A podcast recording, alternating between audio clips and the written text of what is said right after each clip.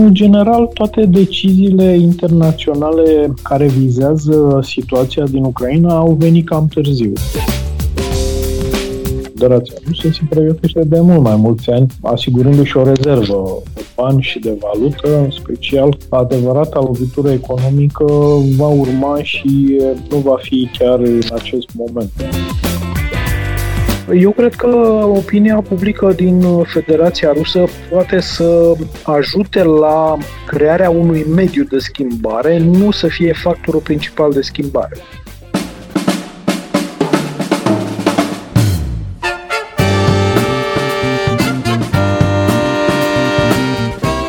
Timpul prezent cu Adela Greceanu și Matei Martin.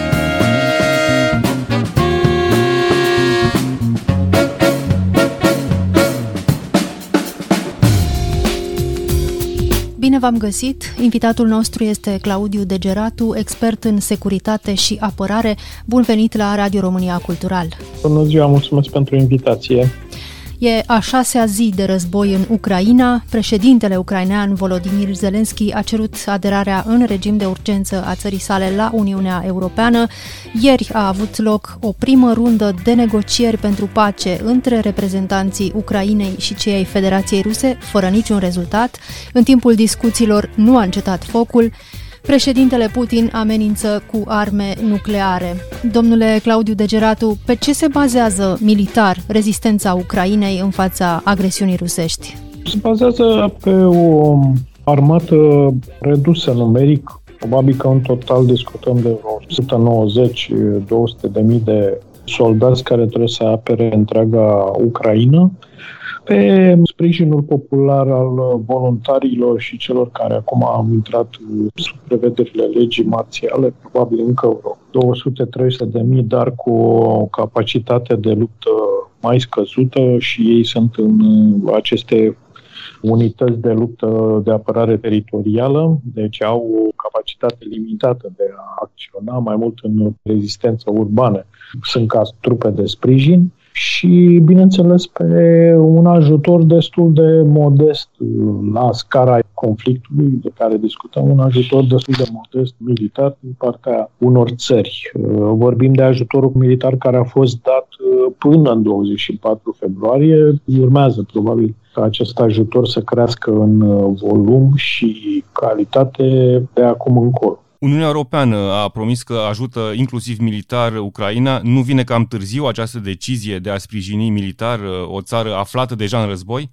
În general, toate deciziile internaționale care vizează situația din Ucraina au venit cam târziu. Asta se poate observa, vă dau dreptate. Uh, era greu să construim o anumită solidaritate internațională și voință politică atâta vreme cât uh, multe țări au fost sceptice, multe țări nu au dorit să provoace Rusia, multe țări au avut interese economice directe în relație cu Federația Rusă, deci era de așteptat să avem decizii târzii sau chiar uh, amânate. Și vedeți că abia duminică am avut o poziție clară din partea Germaniei și după aceea, sigur, lucrurile au intrat într-un efect de bulgăre de zăpadă și acum avem uh, un semnal clar de formarea unei coaliții internaționale care să sprijine probabil undeva în jur de 26-30 de țări care au confirmat sprijin de ajutor militar, la care se adaugă sprijinul oferit de, de NATO și de Uniunea Europeană în, în ansamblu. Dar pe lângă cele două, așa cum spuneam, se conturează o coaliție internațională separată și coordonată de Statele Unite și Marea Britanie. Era de așteptat întârzierea deciziilor pentru că asta a fost politica europeană până în acest moment. Până una alta, Federația Rusă este izolată în plan internațional, nu mai are sprijin uh, militar decât din uh, Belarus, uh, este complet aflată sub incidența acelor sancțiuni economice din partea comunității internaționale. Cât contează aceste sancțiuni pentru Rusia și mai ales pentru potențialul militar? Contează destul de mult, dar pe termen lung. Pe termen scurt nu vor avea efecte decât psihologice, și probabil că vor fi afectați mai mulți cei care, să zicem, sunt oameni de rând în Federația Rusă, care acum se confruntă cu efectele panicii vis-a-vis de accesul la lichidități, la problema probabil la măririi rapide a unor prețuri la produsele de consum, dar adevărata lovitură economică va urma și nu va fi chiar în acest moment.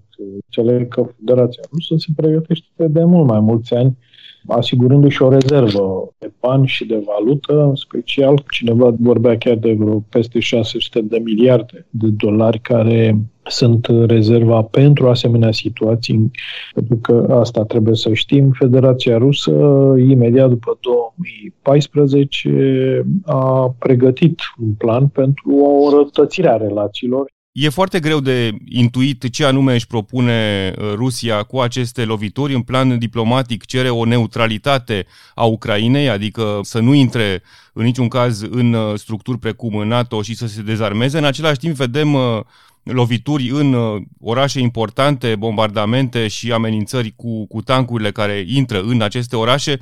Cum decriptați acest război, domnule Degeratu? Războiul uh, este, de fapt, varianta, să zicem, opțiunea militară de a asigura neutralitatea care s-ar putea să se pierdă la masa negocierilor cu Statele Unite și cu NATO. Adică aici strategia rusă are cele două direcții, diplomatică și așteaptă ca la masa negocierilor Statele Unite și special NATO să accepte ideea că Ucraina nu va mai intra în NATO dacă nu, atunci sigur se aplică opțiunea militară care se desfășoară în prezent, aceea de a distruge de fapt Ucraina, de a instala un guvern uh, pro-rus care să aibă o opțiune pro-rusă clară.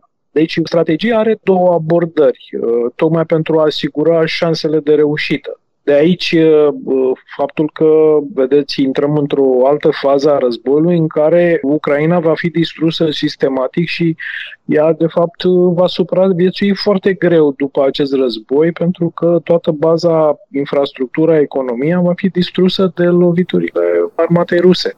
Am văzut uh, imagini cu soldați ruși luați prizonieri. Unii dintre ei spun că nu știau că vor fi trimiși la război, ci credeau că sunt la exerciții. De ce sunt mințiți soldații ruși? Pentru că este foarte greu să explici unui soldat rus că trebuie să pornească și să participe la un război agresiv de cucerire a Ucrainei, uh, o țară cu care legăturile culturale etnice sunt uh, profunde și foarte strânse. Aici, uh, ca să spun așa, abordarea manipulativă din partea Kremlinului era aproape obligatorie, altfel era foarte greu să să vii cu dovezi și să convingi soldatul de rând că se întâmplă, cum se spune în Ucraina, să acționeze un regim care este împotriva Rusiei, când de fapt Rusia tot rup din teritoriile Ucrainei. Deci, părerea mea este că manipularea cu denazificarea, demilitarizarea și așa mai departe, lansată de Putin, a funcționat doar parțial, iar restul uh, militarilor ruși care s-au aflat mobilizați luni de zile aproape de granița cu Ucraina, au fost de fapt ținuți într-un fel de bulă informațională, adică izolați cumva tocmai pentru a nu urmări tot narativul ucrainian care încerca să explice că de fapt ei n-au nicio intenție agresivă, că de fapt ei se apără față de agresivitatea Rusiei.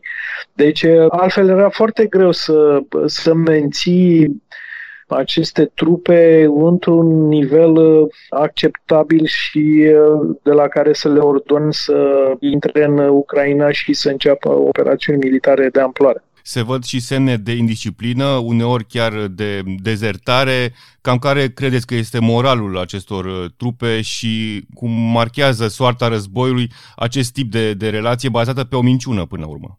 Da, moralul este o problemă constantă de la începutul operațiunii, de la începutul invaziei. Pentru un moment nu s-a rezolvat această problemă și nu se va rezolva.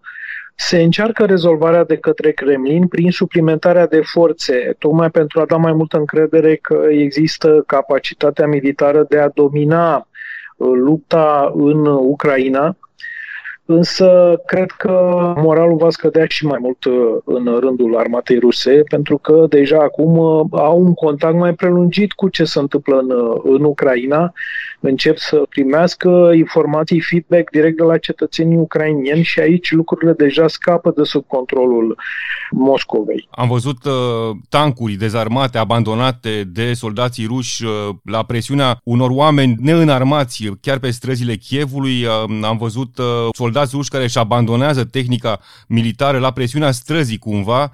Va putea fi învinsă armata rusă în acest mod uh, de către oamenii simpli? Sigur, sunt uh, niște încercări eroice care pot fi înțelese și explicate. Același lucru s-a întâmplat și la Praga în 1968, la fel s-a întâmplat în 53 și la Budapesta și s-a întâmplat în 89 în țările baltice. Oamenii ies, și exprimă direct uh, protestul față de aceste intervenții. Uh, din punct de vedere psihologic, au un impact mare asupra soldaților ruși și asemenea gesturi. Ele nu trec neobservate, ele rămân în memoria acestora și îi marchează, de fapt, psihologic uh, și în același timp nu putem să spunem că armata aceasta se va opri din acest motiv. După părerea mea, urmează un conflict mai lung. Ambasadoarea Ucrainei în Statele Unite ale Americii a acuzat Rusia că a folosit arme termobarice și bombe cu dispersie. Ce sunt acestea și cât de periculoase? Bombele termobarice sunt uh, bombe care, de fapt, uh,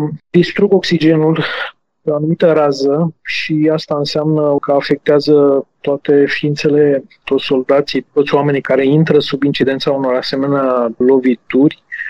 Cele cu dispersie se referă în special la o acțiune foarte violentă, letală, mortală, cu mini-bombe care sunt într-un sistem mai mare de lovire, într-o bombă mai mare, și care extind foarte mult raza de explozie și sunt folosite pentru zone urbane, folosite în zone în care vizează o distrugere aproape totală a ceea ce întâmpină ca rezistență.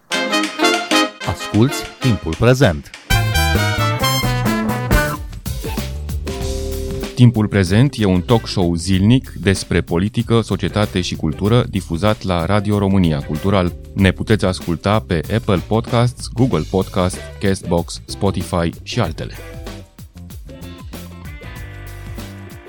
Putin a cerut punerea în alertă a forțelor nucleare în urma declarațiilor agresive ale liderilor NATO, cum a spus președintele rus.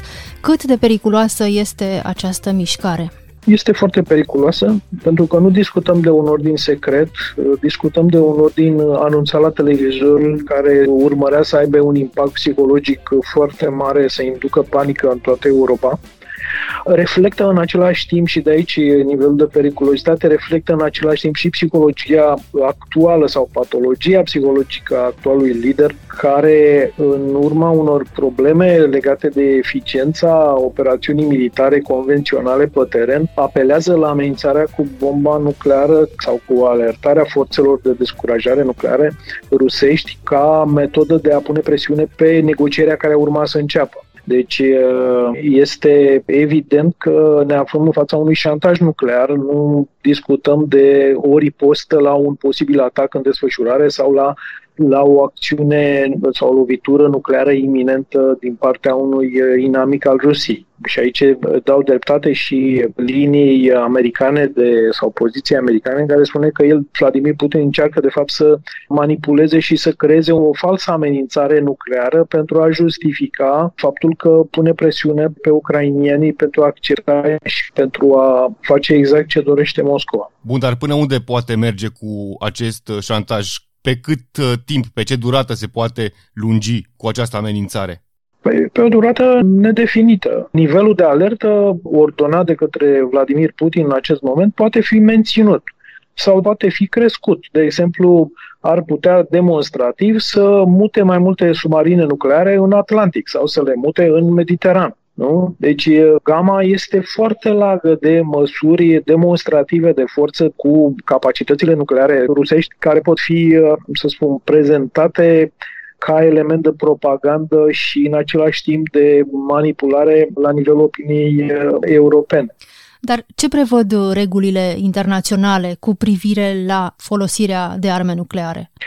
Bun, regulile internaționale sunt de fapt tratate bilaterale în realitate între ruși și americani care se referă de fapt la controlul armamentului nuclear la transparența în localizarea, plasarea și folosirea acestor uh, rachete nucleare. În mulți ani de zile și în timpul războiului rece și după imediat S-au construit în timp prin negocieri bilaterale mecanisme de control și verificare reciprocă tocmai pentru a spori capacitatea de control și încrederea că oponentul nu încearcă să dea o lovitură nucleară prin surpriză sau că dezvoltă accelerat alte sisteme superioare față de oponent. Adică există un mecanism de balansare nucleară acceptat și semnat de către cele două părți, și care au asigurat echilibru nuclear. Elementul nou care îl aduce Putin și nu îl aduce de acum, îl aduce de prin 2008-2009, când a început să modifice doctrina nucleară rusească,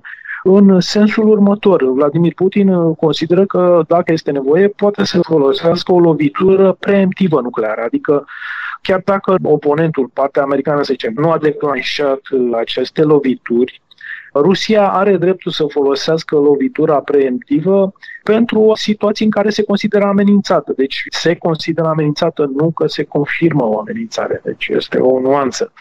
În același timp, noua doctrină și condițiile au apărut primind folosirea forței într-un decret prezidențial din octombrie 2020, în care se spune foarte clar că se poate apela și la aceste arme nucleare în cazul unor confruntări militare convenționale, deci nu nucleare, convenționale, în care Federația Rusă este pe punctul de a pierde avantajul.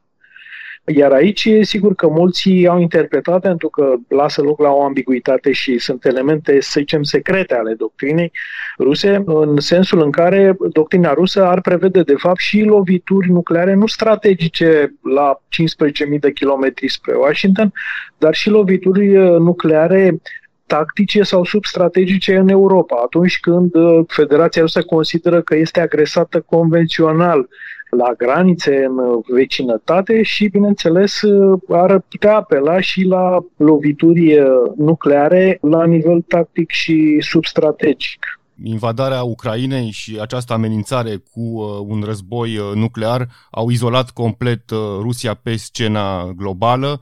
Uh, Rusia nu mai are aproape nimic de spus în plan economic și mai nou nici măcar uh, în plan cultural sau sportiv.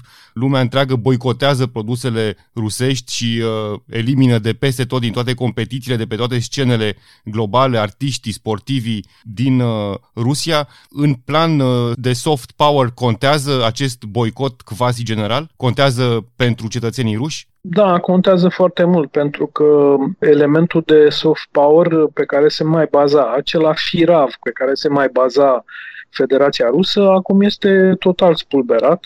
Federația Rusă se confruntă, de fapt, cu o imagine de stat agresor care invadează un stat vecin și toate elemente de soft power culturale, sportive, de imagine, de contacte internaționale, promovare economică și așa mai departe, sunt acum prăbușite. Federația Rusă se confruntă cu o izolare, cu perspectiva unei izolări pe termen lung și, bineînțeles, cu perspectivă economică foarte sumbră. Dar credeți că cetățenii pot forța o schimbare de regim uh, tocmai pe baza acestei izolări, uh, a frustrării generale? Eu cred că opinia publică din Federația Rusă poate să ajute la crearea unui mediu de schimbare, nu să fie factorul principal de schimbare. Părerea mea este că un scenariu de schimbare al actualului președinte rus uh, ar putea veni doar ca un efort intern, uh, să zicem, de tip lovitură de palat sau o schimbare în interiorul uh, cercului de putere apropiat al lui Vladimir Putin. Mai simplu spus, cineva de încredere din anturaj să reușească cumva să stabilească, să genereze o schimbare a actualului președinte în stilul obișnuit rusesc sau sovietic, în care liderii sunt trădați de alți lideri. Președintele Vladimir Putin a știut destul de bine până acum să își uh, izoleze adversarii, uh, să își închidă oponenții, dar va putea duce două războaie simultan, unul cu proprii cetățeni, cu opozanții și altul uh, un război de adevăratele în plan extern în Ucraina?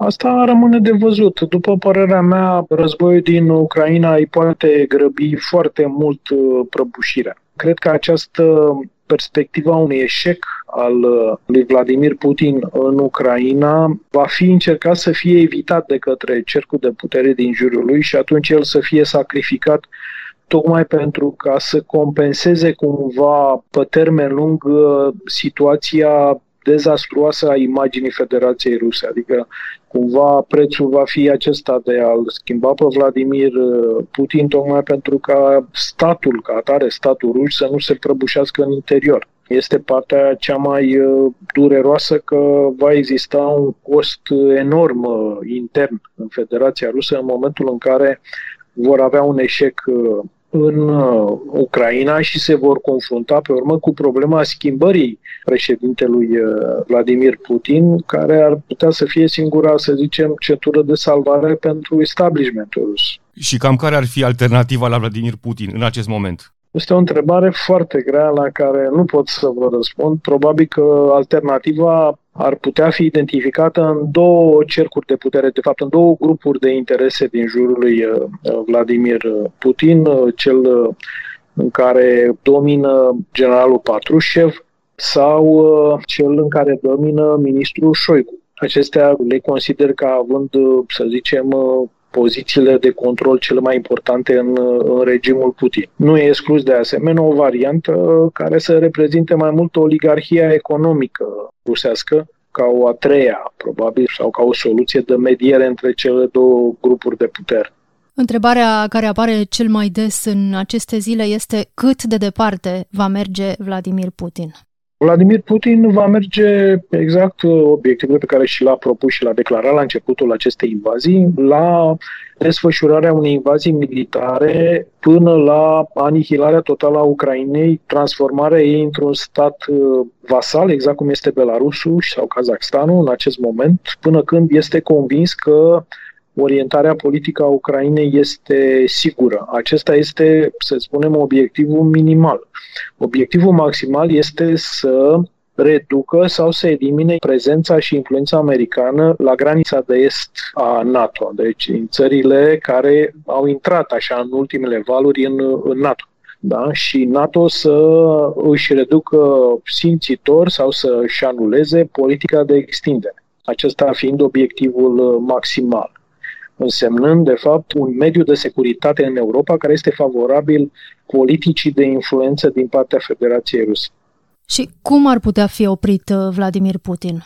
Vladimir Putin trebuie să fie confruntat cu măsuri clare, ferme, solidare din partea, să zicem, comunității euroatlantice și transatlantice, măsuri economice de coerciție, prin măsurile de descurajare la nivel militar, care sunt puse acum uh, în uh, acțiune și care vor fi cu siguranță dezvoltate de către Alianța Nord-Atlantică în plan defensiv, nu ofensiv, și în același timp pentru izolare internațională a Federației Ruse, care trebuie decuplată de la alte zone economice care ar putea să compenseze aceste măsuri de sancționare economică extinse venite din partea Statelor Unite și Uniunea Europeană.